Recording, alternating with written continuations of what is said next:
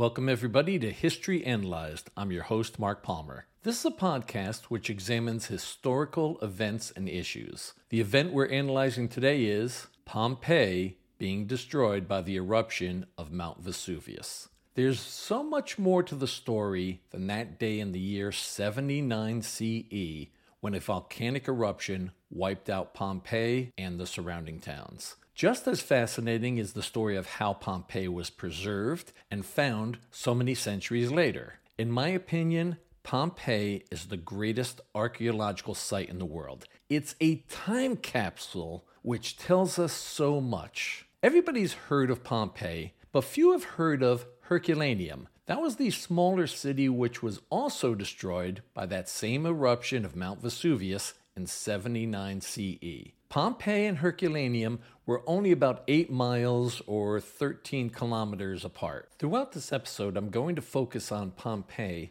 because it was the larger city and is a lot more famous. However, just about everything I mentioned regarding Pompeii also applies to Herculaneum and the other small settlements in the area. Before the eruption, Pompeii had a population of approximately 12,000 people. Herculaneum was much smaller than Pompeii with a population of only about 5,000 people. Only a small part of Herculaneum has been excavated because a lot of that ancient city is now covered by the modern Italian city of Ercolano. Ercolano is a city of approximately 50,000 people. You can't start tearing down a city that size just to expose ancient ruins. Fortunately for the world, Pompeii is not covered by a modern city. That's why archaeologists have been able to excavate and uncover most of Pompeii.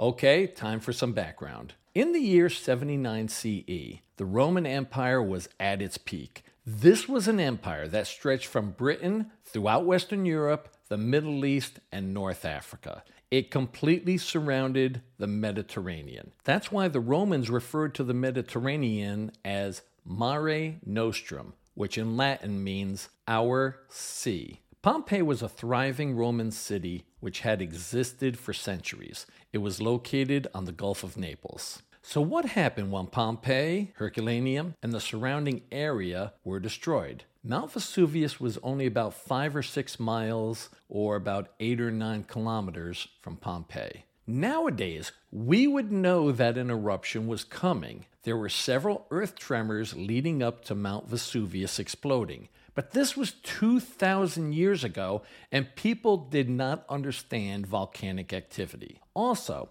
in the year 62 CE, there had been a large earthquake in the area. Geologists now believe that this was a precursor to the volcanic eruption which occurred 17 years later, but nobody understood that in those days. Because of that large earthquake in 62 CE, as well as smaller earthquakes at other times, when the people of Pompeii were experiencing tremors in 79 CE, they just thought this was a natural phenomenon that was common in that area. They thought this shaking was simply earthquakes and not the harbinger of a volcanic eruption. The first sign occurred in the morning when a strange cloud appeared above Mount Vesuvius. It's believed that the cloud above the volcano extended 20 miles or 32 kilometers into the sky. The local citizens did not know what it meant. Next came ash, which was falling on the city like dirty snowflakes.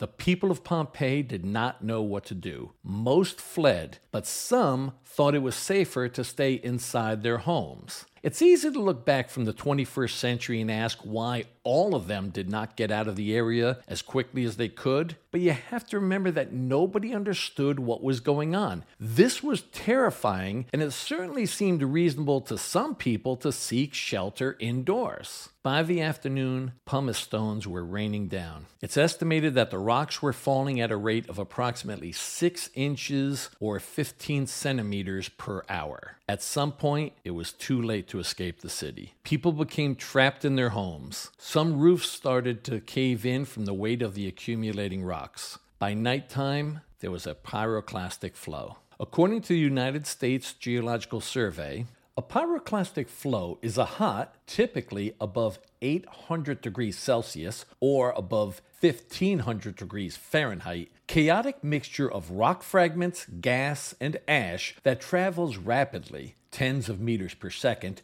away from a volcanic vent or collapsing flow front. Pyroclastic flows can be extremely destructive and deadly because of their high temperature and mobility. And for those of us who do not use the metric system, tens of meters per second is essentially tens of yards per second. The pyroclastic flow moved much faster than human beings can possibly run. Pompeii ended up being buried in approximately 20 feet or 6 meters of volcanic debris. Until fairly recently, it was believed that people died of suffocation from being covered with volcanic ash. But now it's believed that the superheated gas in the pyroclastic flow is what killed these poor people. Those excessive temperatures literally made their blood boil and liquefied their organs. As horrific as this sounds, it is believed that death was mercifully quick. A lot of what we know about the eruption of Mount Vesuvius and the destruction of Pompeii comes from an eyewitness. He's known in history as Pliny the Younger. His actual Roman name in Latin was Gaius Plinius Caecilius Secundus. I'm not sure why we anglicize some names from ancient Rome,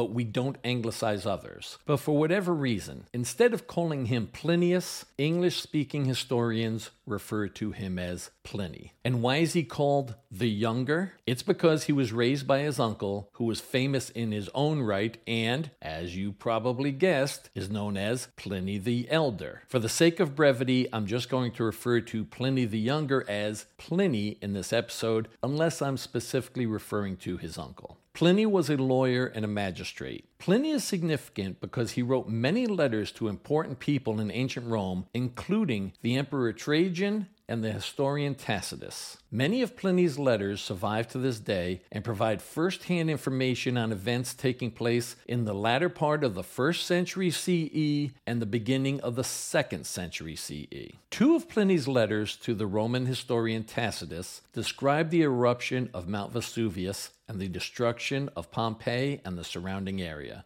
I'm going to read parts of the English translations of those two letters, but I'm going to skip over some of the parts. In the first letter to Tacitus, Pliny describes what happened to his uncle, Pliny the Elder. Referring to his uncle, he states, He was at that time with the fleet under his command at Misenum. That was a small Roman town on the Bay of Naples.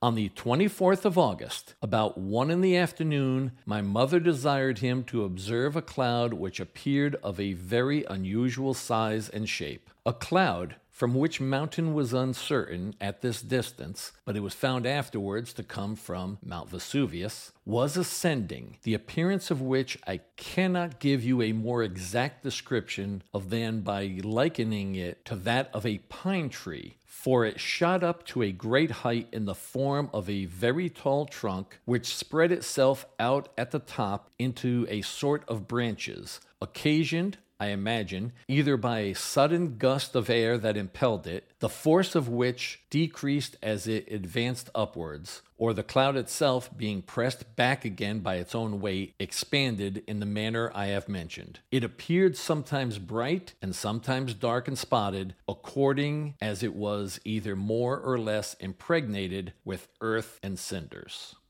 The way he describes it sounds like a mushroom cloud from an atomic blast. Pliny goes on. He, meaning his uncle, received a note from Rectina, the wife of Bassus, who was in the utmost alarm at the imminent danger which threatened her. For her villa, lying at the foot of Mount Vesuvius, there was no way of escape but by sea. She earnestly entreated him, therefore, to come to her assistance. He ordered the galleys to be put to sea and went himself on board with an intention of assisting not only Rectina, but the several other towns which lay thickly strewn along that beautiful coast. Hastening then to the place from whence others fled with the utmost terror, he steered his course direct to the point of danger, and with so much calmness and presence of mind as to be able to make and dictate his observations upon the motion and all the phenomena of that dreadful scene. He was now so close to the mountain that the cinders, which grew thicker and hotter the nearer he approached, fell into the ships, together with pumice stones and black pieces of burning rock. They were in danger, too, not only of being aground by the sudden retreat of the sea, but also from the vast fragments which rolled down from the mountain and obstructed all the shore. Here he stopped to consider whether he should turn back again, to which the pilot advised him Fortune, said he, favors the brave. Steer to where Pomponianus is. Pomponianus was then at Stabiae, another Roman town on the Bay of Naples. Pliny then describes that his uncle took his ships to the town of Stabiae and went to the house of his friend Pomponianus. They ate dinner and tried to stay in the house for safety, but they realized they couldn't stay because, as Pliny explained, the court which led to his apartment being now almost filled with stones and ashes. If he had continued there any longer, it would have been impossible for him to have made his way out. They consulted together whether it would be most prudent to trust to the houses, which now rocked from side to side with frequent and violent concussions as though shaken from their very foundations, or fly to the open fields, where the calcined stones and cinders, though light indeed, yet fell in large showers and threatened destruction. In this choice of dangers, they resolved for the fields, a resolution which, while the rest of the company were hurried into by their fears, my uncle embraced upon cool and deliberate consideration. They went out then, having pillows tied upon their heads with napkins, and this was their whole defense against the storm of stones that fell around them. I know that over the years, people have made fun of Pliny the Elder's idea of tying pillows to their heads, but I don't think they should be ridiculed. They really had no protection, and pillows were certainly better than nothing when stones were literally falling from the sky. Anyway, Pliny the Younger goes on. It was now day everywhere else, but there was a deeper darkness prevailed than in the thickest night, which, however, was in some degree alleviated by torches and other lights of various kinds. They thought proper to go further down upon the shore to see if they might safely put out to sea, but found the waves still running extremely high and boisterous. There, my uncle, laying himself down upon a sailcloth, which was spread for him, called twice for some cold water, which he drank, when immediately the flames, preceded by a strong whiff of sulphur, dispersed the rest of the party and obliged him to rise. He raised himself up with the assistance of two of his servants and instantly fell down dead, suffocated, as I conjecture, by some gross and noxious vapor, having always had a weak throat, which was often inflamed. As soon as it was light again, which was not until the third day after this melancholy accident, his body was found entire and without any marks of violence upon it, in the dress in which he fell, and looking more like a man asleep than dead. During all of this time, my mother and I were at Misenum.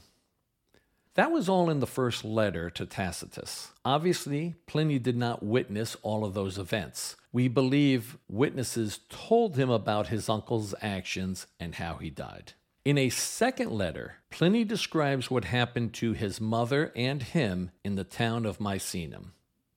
There had been noticed for many days before a trembling of the earth, which did not alarm us much as this is quite an ordinary occurrence in Campania, but it was so particularly violent that night that it not only shook but actually overturned, as it would seem, everything about us. We sat down in the open court of the house, which occupied a small space between the buildings and the sea, as I was at that time but 18 years of age. Though it was now morning, the light was still exceedingly faint and doubtful. The buildings all around us tottered, and though we stood upon open ground, yet as the place was narrow and confined, there was no remaining without imminent danger. We therefore resolved to quit the town. A panic stricken crowd followed us, and, as to a mind distracted with terror, every suggestion seems more prudent than its own, pressed on us in dense array to drive us forward as we came out. Being at the convenient distance from the houses,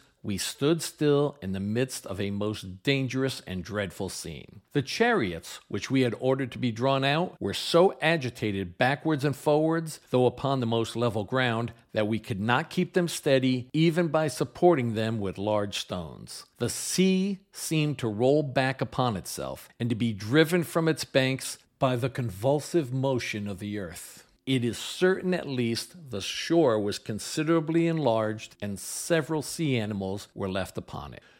Pliny continues. On the other side, a black and dreadful cloud, broken with rapid zigzag flashes, revealed behind it variously shaped masses of flame. These last were like sheet lightning, but much larger. Soon afterwards, the cloud began to descend and cover the sea. It had already surrounded and concealed the island of Capri and the promontory of Misenum. The ashes now began to fall upon us, though in no great quantity. I looked back. A dense, dark mist seemed to be following us, spreading itself over the country like a cloud. Let us turn out of the high road, I said, while we can still see, for fear that, should we fall in the road, we should be pressed to death in the dark by the crowds that are following us. We had scarcely sat down when night came upon us, not such as we have when the sky is cloudy or when there is no moon, but that of a room when it is shut up and all the lights put out. You might hear the shrieks of women, the screams of children, and the shouts of men, some calling for their children, others for their parents, others for their husbands, and seeking to recognize each other by the voices that replied. One lamenting his own fate, another that of his family, some wishing to die from the very fear of dying, some lifting their hands to the gods, but the greater part convinced that there were now no gods at all and that the final endless night of which we have heard had come upon the world. How amazing is that to hear somebody describe a scene which reasonably seemed like the end of the world? Pliny continues.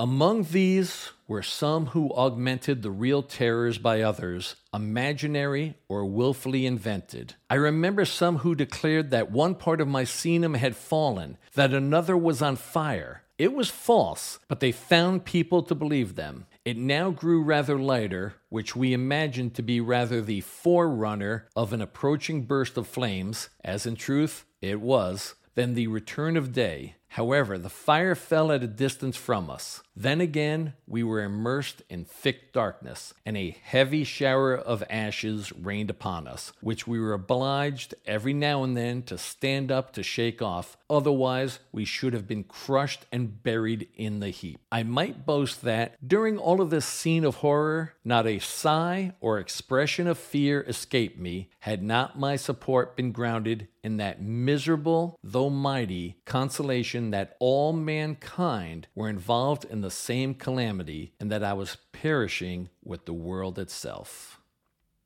Pliny then describes at last, this dreadful darkness was dissipated by degrees, like a cloud or smoke. The real day returned, and even the sun shone out, though with a lurid light, like when an eclipse is coming on. Every object that presented itself to our eyes, which were extremely weakened, seemed changed being covered deep with ashes as if with snow. We returned to Misenum, where we refreshed ourselves as well as we could and passed an anxious night between hope and fear, though indeed with a much larger share of the latter. For the earthquake still continued, while many frenzied persons ran up and down, heightening their own and their friends' calamities by terrible predictions. However, my mother and I, notwithstanding the danger we had passed and that which still threatened us, had no thoughts of leaving the place till we could receive some news of my uncle.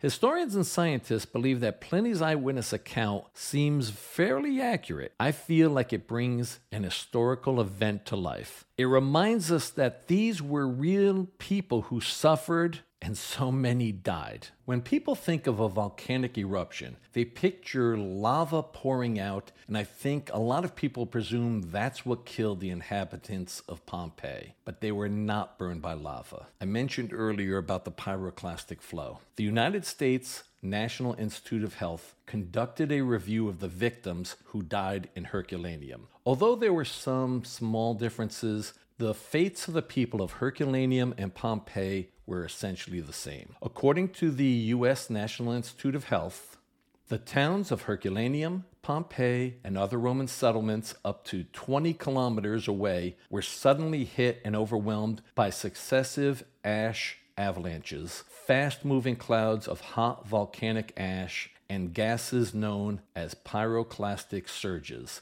capable of killing all residents who were not yet evacuated. Given the impossibility of access to the skeletal remains of the Pompeians locked within the plaster casts and the sparse occasional finds of victims elsewhere, most of the anthropological studies focused on victims discovered in Herculaneum. The first investigations were carried out to detect the biological and pathological features of these people. More recent multidisciplinary studies on the victim skeletons and their volcanological context shed light on the dynamic impacts of the 79 AD Plinian eruption on the area around the volcano and on its inhabitants. The effects of the high temperatures of the surges as suffered by the remaining resident population were revealed. The U.S. National Institute of Health further states the extraordinarily rare preservation of significant putative evidence of hemoprotein thermal degradation from the eruption victims strongly suggests the rapid vaporization of body fluids and soft tissues of people at death due to exposure to extreme heat. Simply stated, the U.S. National Institute of Health takes the position that the extreme heat killed the people of Pompeii, Herculaneum, and the surrounding areas almost instantly. I have no medical background, but I presume that the U.S. National Institute of Health is probably correct. However, there is still some dispute as to whether the people died from exposure to the severe heat or whether they suffocated under the volcanic ash. Either way, it was a horrible way to die. There's now a debate as to the actual date of the eruption of Mount Vesuvius and the destruction of Pompeii and the surrounding area. Everybody agrees on the year being 79 CE. Until recently, it was considered that the date was definitely August 24 because of Pliny's letter listing that date. But several issues come into play. First of all, Pliny did not list the date as August 24. That is the English translation of his letter, which was written in Latin. But that's not the way ancient Romans kept track of dates. His letter definitely references what we would call August 24, but he said it in a different manner because of the way that Romans listed dates. All right, it's time for a little diversion into the Roman calendar. We essentially use the calendar imposed by Julius Caesar with the help of the Alexandrian astronomer Sosigenes. I can hear some of you screaming at me, we don't use the Julian calendar today, we use the Gregorian calendar. And my response is that the Gregorian calendar is essentially the Julian calendar with a few tweaks that were mandated by Pope Gregory XIII in 1582. Since we essentially use the Julian calendar, we use the Roman names for months. In Latin, the Romans called the months Januarius, Februarius, Martius, Aprilis, Maius, Junius, Quintilis, Sextilis, September, October, November, and December. I do not speak Latin, so please forgive my terrible pronunciations. Most of the months have been anglicized from the Latin words, but the last four months are exactly what the Romans called them September, October, November, and December. Some of you may have noticed that those months start with a prefix for a number. Sept, S E P T, means seven. Oct, O C T, means eight. Nov, N O V, means nine and dec, DEC means 10. Think about your days in geometry class when shapes were given names based upon the number of sides. A triangle has three sides and gets its name from the prefix tri from the Latin root meaning three. Here's an example that most of you will recognize. In most countries, stop signs are red with white letters and in the shape of an octagon. Octagon meaning a shape with eight sides. We get the word octagon because it starts with that prefix oct, O-C-T, meaning eight. Anyway, getting back to the calendar. The names of those months, September, October, November, December, indicate that they are the 7th, 8th, 9th, and 10th months. And I know you're screaming that they are not. They were named that because in the original Roman calendar, they were the 7th, 8th, 9th, and 10th months. That was because in the original Roman calendar, the year began in March. And in the original Roman calendar, there were only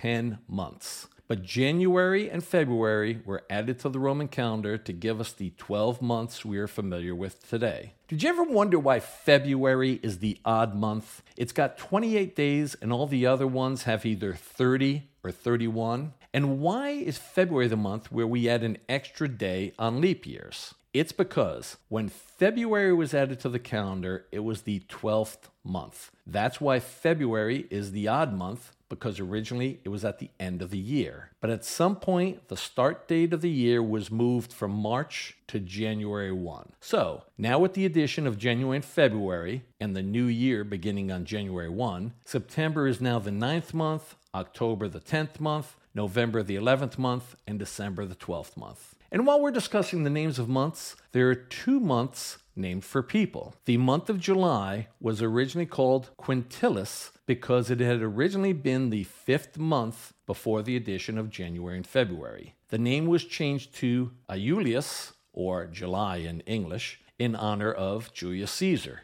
Why'd they pick that month? It's because of his birthday. We're pretty sure that Caesar was born in the year 100 BCE, but we're not exactly sure of the date. It was either July 12 or 13. The other month that's named after a person is August. It's named after Caesar Augustus, the first Roman emperor, who was originally known as Gaius Octavius. In most history books, you see him listed by his anglicized name of Octavian, and when he was emperor, he's usually listed as Caesar Augustus. The month that had been known as Sextilis was renamed to Augustus, which we simply call August in English. So, why did they pick August? No, it was not his birthday month. And since I'm sure you're dying to know, his birthday was September 23 in the year 63 BCE. A lot of people erroneously believed it was chosen because that is the month when Caesar Augustus died. He died on August 19 in the year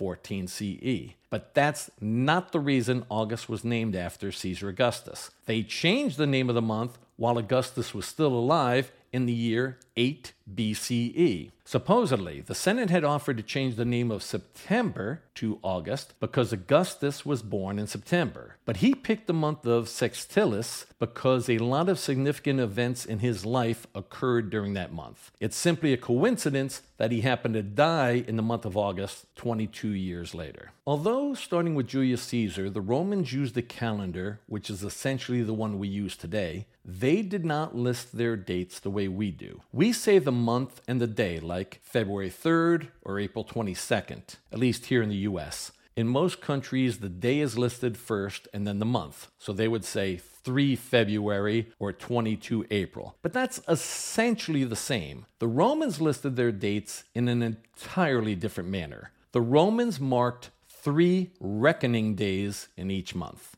The first of every month was called the calends. That's where we get our word calendar, although they spelled calends with a K, K A L E N D S. Then, in the middle of the month, there was a date known as the Ides, spelled I D E S. And I know you're thinking, Hey, I've heard of that term. That's right. Most of us have heard that phrase, beware the Ides of March, because it appears in Shakespeare's play, Julius Caesar. But the Ides do not fall right in the middle of the month. In four months, the Ides fall on the 15th day of the month. Those are March, May, July, and October. That's because those were the only four months that had 31 days in the original Roman calendar before the various reforms. The other months were shorter, and the Ides were designated as the 13th day of the month. It didn't matter that later January, August, and December ended up with 31 days. The Ides remained on the 13th and were not moved to the 15th day of those months. So, in the Shakespeare play Julius Caesar, when the soothsayer warns, Beware the Ides of March, he means look out for March 15th.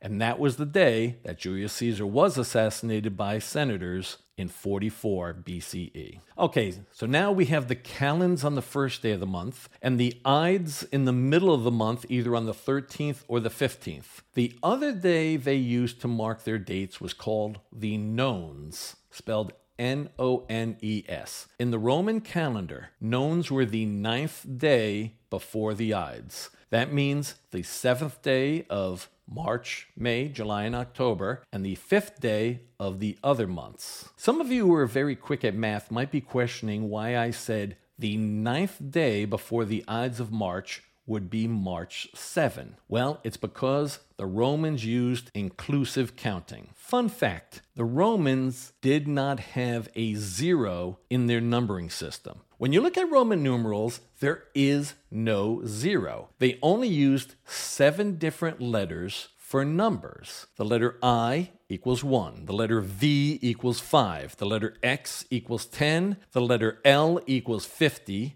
the letter C equals 100, the letter D equals 500, the letter M equals 1000. What about all the numbers in between those numbers or any numbers after 1000? The Romans would put their numeric symbols together. They would just put the symbols in descending order from left to right. Here's an example. The Romans would write the number 17 as X, V, I, I. You simply add up the numbers. X equals 10, V equals 5, and then the two letter I's 10 plus 5 plus 2 equals 17. If a Roman numeral with a smaller value was placed to the left of a Roman numeral with a higher value, then you would subtract that amount. Here's an example. The Romans would write the number 4 as IV, since the letter I represents our number 1 and it is to the left of the larger Roman numeral, in this case the letter V, which represents our number 5, you subtract the 1 from the 5 to get the number 4. There are two limitations to this subtractive principle. Number 1, a smaller Roman numeral can only be placed in front of one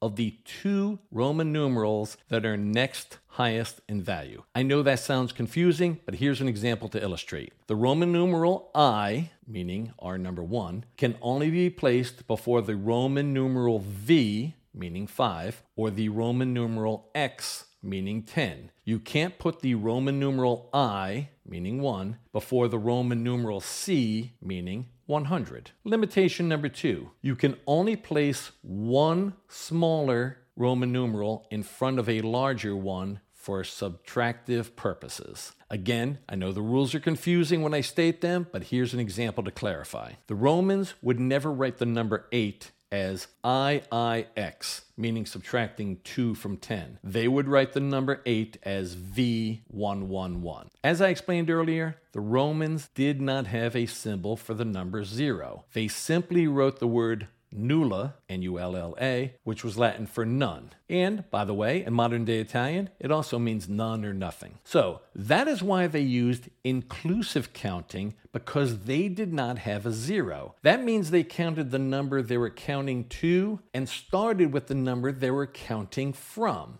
Today, we use exclusive counting. We don't count the number we are starting from. Again, I know it's confusing, so here's an example. How many days is Sunday after Friday? Today, we would say that Sunday is the second day after Friday because we don't count Friday as number one. We count Friday as zero, and then Saturday as the first day, and Sunday as the second day after Friday. If you're listening to this episode on a Friday, you would consider Sunday as two days from now, not three days from now. But the Romans would count Sunday as the third day because they would count Friday as day number one, Saturday as day number two, and Sunday as day number three. Starting on a Friday, Romans would consider Sunday as the third day. This is why the Nones of March is the 7th of March, because the Romans would count backwards using the 15th as day 1 and March 7th as day 9. They would count backwards as March 15, 14, 13, 12, 11, 10, 9, 8, and 7. In modern times, since we use exclusive counting, we would say that March 7th is only the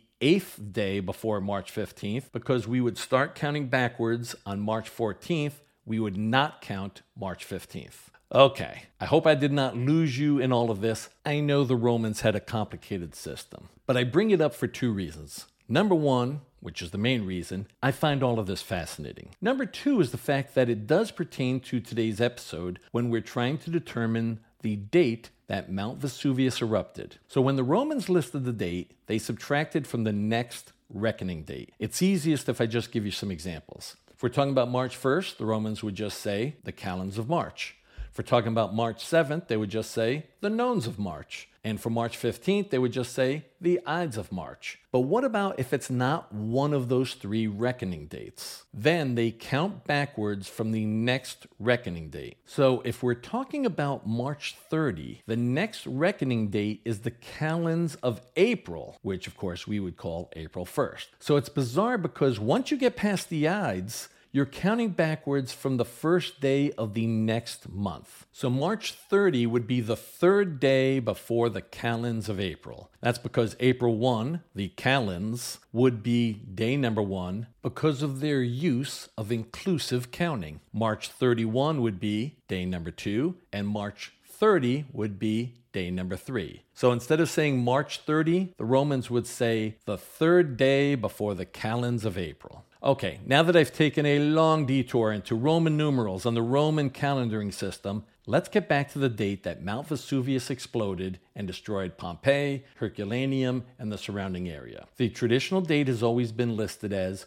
August 24. We get that date from Pliny's letter to Tacitus. In that letter, Pliny specifically states that the date was August 24. Of course, as I just outlined, using the cumbersome way that the Romans kept track of dates, he would not have said August 24. In his letter, Pliny would have listed the date as the ninth day before the calends of September. In historical writings in English, we just translate that to August 24. So, why do we doubt that date now? It's because of recent archaeological findings. And when it comes to archaeology, the term recent can span many years. Some people now believe that the eruption of Mount Vesuvius occurred in October or possibly even November of the year 79 CE. Let's go over the arguments in favor of the August 24 date, as well as the claim that the destruction of Pompeii occurred in October or November. Really, there's only one argument in favor of August 24 as the correct date.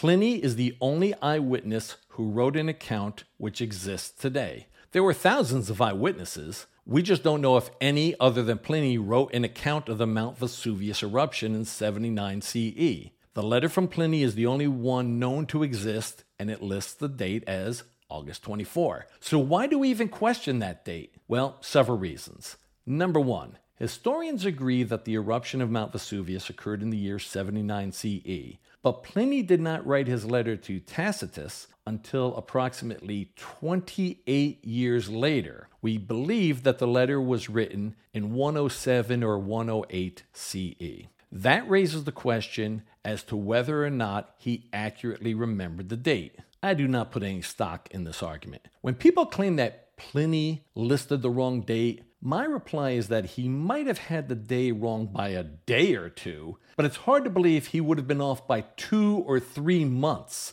This had to have been the biggest event of his life. If you had experienced an event like that, you're going to remember when it happened. And it's not like he was an old man when he wrote those letters to Tacitus. He was only about 46 years old. Issue number two we don't have an original letter handwritten by Pliny to Tacitus. These documents we have from the ancient Romans have been copied and recopied over the centuries. Most of this occurred during the Middle Ages. Obviously, there is a chance for human error, and somebody might have listed an incorrect date. Some historians even argue that somebody copying Pliny's letter in the Middle Ages might have purposely changed the date for their own personal reasons. The oldest known copy of Pliny's letter is in the Florence based Medicea Laurenziana Library, and that copy lists the date as August 24. Since it's the oldest copy known to exist, we give it a little more credibility. But as with any documents that are centuries old and are merely copies of the originals,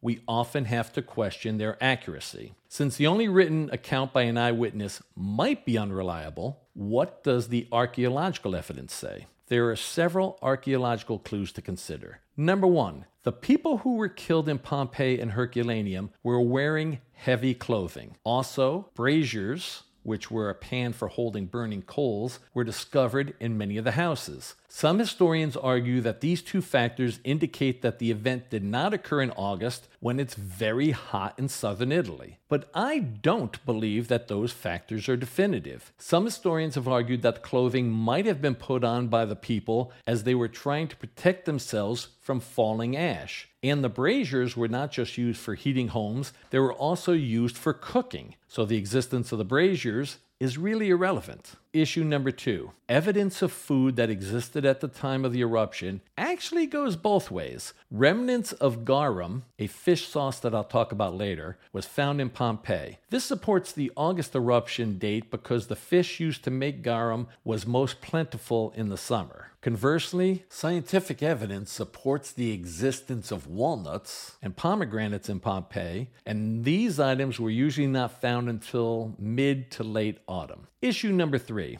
In 2018, a piece of graffiti was discovered in a house in Pompeii. By the way, many articles refer to the writing as a graffito. Apparently, that's the proper form for the singular of graffiti. I've never heard that used in everyday English, so I'm just going to say graffiti. Anyway, the graffiti was written in charcoal and reads XVI with a space, K space, NOV in Ulcit pro Maximus Esuritioni, which supposedly translates as the 16th day before the calends of November. He indulged in food in an immoderate way. Again, we are dealing with the cumbersome way that the Romans listed dates. The 16th day before the calends of November is the day that we would list as October 17. Well, whoever wrote this graffiti was basically saying that on October 17, he pigged out. He ate a lot of food. Some have argued that this definitively dates the eruption as occurring in late October or possibly November 79 CE because it was written in charcoal and charcoal would not survive very long. These people argue that graffiti written in charcoal had to have been covered up fairly quickly with the ash for it to survive to today. That's an assumption I've read in many places. It's unclear, but I believe that this charcoal writing was on a wall on the inside of the house where it was discovered. If the graffiti was discovered on an outside wall, then I think that their argument carries more weight. However, I've been unable to discover any study to determine how long a writing with charcoal on an inside wall of a house would last. If there is such an investigation, I have not been able to find it. So I examined how long do charcoal drawings last. I know nothing about art, but I do know that some artists like to draw with charcoal. There are lots of items online explaining how you should seal your charcoal drawing so it doesn't smear. But I could not find anything that said that a charcoal drawing would disappear over time. The point is, I was unable to find how long some graffiti written in charcoal would last on a wall inside of a house. And the graffiti just lists the date of October 17, but does not list a year. So I would argue that it's possible that this graffiti was written in October of the year 78 CE and simply remained on the wall for 10 months until Mount Vesuvius exploded. It's certainly conceivable. All I'm saying is that this is not the smoking gun that some people think it is. So, what was the date that Pompeii and Herculaneum were destroyed? I don't know, and I don't think anybody truly knows. It could have been August 24, it could have been late October or November. But because of other Roman records, it appears that nobody doubts that the year was 79 CE. So, what happened after the eruption in 79 CE? Pompeii, Herculaneum, and the surrounding area were all deserted. Thousands were killed, and their remains stayed buried under the volcanic debris. The people who had escaped had nothing to return to. Their homes and cities had been destroyed. There were no efforts by the ancient Romans to uncover these cities or any of the buildings. We believe that in the months after the volcanic eruption that thieves dug down to steal any valuables they could find in these houses and other buildings. But other than that, it seems that nobody tried to excavate the area. What makes Pompeii and Herculaneum such incredible archaeological sites is the fact that they have been essentially preserved for the past 2,000 years. So, how were these ancient cities found after being buried for so many centuries? In the early 1700s, a farmer was digging a well and discovered some pieces of marble. This led other people to dig, and they discovered some remnants of the ancient city of Herculaneum. Today, approximately one quarter of the ancient Roman city of Herculaneum has been excavated. Unfortunately, the remainder of Herculaneum is underneath the modern Italian city of Ercolano. The world is much more fortunate with Pompeii. Luckily, nothing was built on top of the ancient ruins of Pompeii. Excavators only had to remove dirt and rock to expose Pompeii. In the 1590s, a canal was being dug near Mount Vesuvius, and the walls of an ancient building was discovered. The finding was noted, but they went on digging the canal. It wasn't until a century and a half later that excavation of Pompeii began in 1748. Obviously, there have been many interruptions, but the uncovering of Pompeii has continued to the present time. If you've ever seen any photos of Pompeii, you've seen those plaster casts depicting the people who died when Mount Vesuvius exploded. These were made in the late 1800s when a new Italian archaeologist was in charge of the Pompeii excavations. His name was Giuseppe Fiorelli. And for those of you who do not speak Italian, his name translates as Joseph Little Flowers. As they were excavating Pompeii, occasionally they found empty spaces in the layers of ash. There were voids where human bodies had once been. Over the centuries, the human bodies decayed and left these voids in the calcified ash. So in the late 1800s, the archaeologists poured plaster into these air pockets. The plaster made casts which show the exact positions these poor victims were in when they died. Since excavation is still proceeding, a similar technique is used today. But instead of plaster, a clear resin is injected into these spaces. The resin is more durable and does not destroy the bones that are in these spaces. The excavation of Pompeii has told us so much about how the ancient Romans lived. As was common in those days, there was a wall which encircled the city. The wall surrounding the city had a circumference of approximately two miles or a little over three kilometers. The city itself was a little over of a quarter of a square mile or about two thirds of a square kilometer. This was a good sized city. I've seen estimates of the population varying anywhere between 10,000 and 20,000 people, but the most common estimate I've seen is approximately 12,000 inhabitants. We believe approximately 2,000 people died in Pompeii as a result of the Mount Vesuvius eruption. As tragic as that is, it demonstrates that most people were able to get out before it was too late. Over the years, I've dragged my wife and two kids to many historical sites. I've been to Pompeii twice, and it might be my favorite historical spot. If you are ever going to be in Italy, I would strongly recommend that you visit Pompeii. It's amazing that you get to walk around so much of the city. You are walking on sidewalks and streets that ancient Romans walked on 2,000 years ago. Although the city thrived about 20 centuries ago, their lifestyle was much closer to the way we live today than the manner people lived in most of Europe from the 500s CE up until the 1500s. Obviously, there were some despicable parts of ancient Roman life, most notably slavery and gladiatorial games. but I'm talking about the everyday life of the common people of Pompeii being fairly similar to our lives today. Pompeii was a city with houses and apartments. There were stores, bakeries, bars, and restaurants. Besides sit down restaurants, there were also takeout restaurants. This was because a lot of the working class people did not have sophisticated kitchens in their homes and often picked up meals at these takeout places. Like all Roman cities, Pompeii had a forum. The forum was the heart of a Roman city. The form of Pompeii was typical in that it was rectangular and had open spaces and public buildings and was used to conduct religious, political, and cultural affairs. Pompeii had an amphitheater as well as a gymnasium. There were brothels as well as other businesses. There was an aqueduct system which brought fresh water on a continuous basis. The water flowed continuously from at least 41 public fountains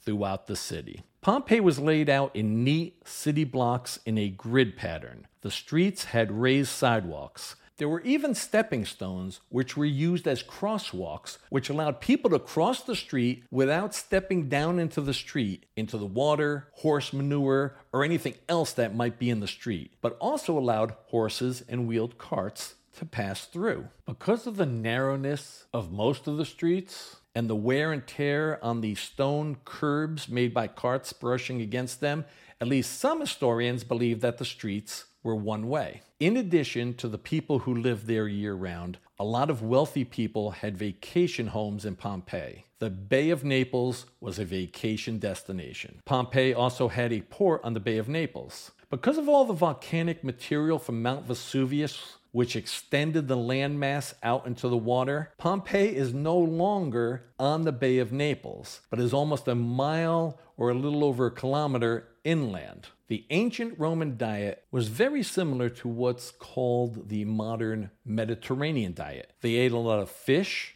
shellfish, sea urchins, a lot of fruits and vegetables, bread with olive oil, pork, and even songbirds. One big difference was fish sauce. Apparently, the Romans loved this fish sauce and put it on a lot of their foods. It was their big condiment, like we use ketchup, salsa, mustard, and mayonnaise. I know I'm not an impartial judge since I do not like seafood, but I think even modern day people who like seafood would find this fish sauce disgusting. It was called garum and was made from fermented fish guts. Anyway, apparently the production of garum was a local business in Pompeii. Since the year 79 CE, there have been several eruptions of Mount Vesuvius. Fortunately, none have been anywhere close to the destructive force like the eruption that destroyed Pompeii. It's estimated that the explosion from the 79 CE incident was many times more powerful than the atomic bombs dropped on Japan at the end of World War II.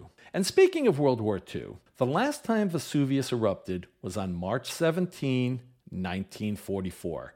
You can find old newsreels about this incident online. This latest eruption of Mount Vesuvius occurred about six months after the Allies had invaded mainland Italy in September 1943. I have a framed picture of my dad in Naples during World War II.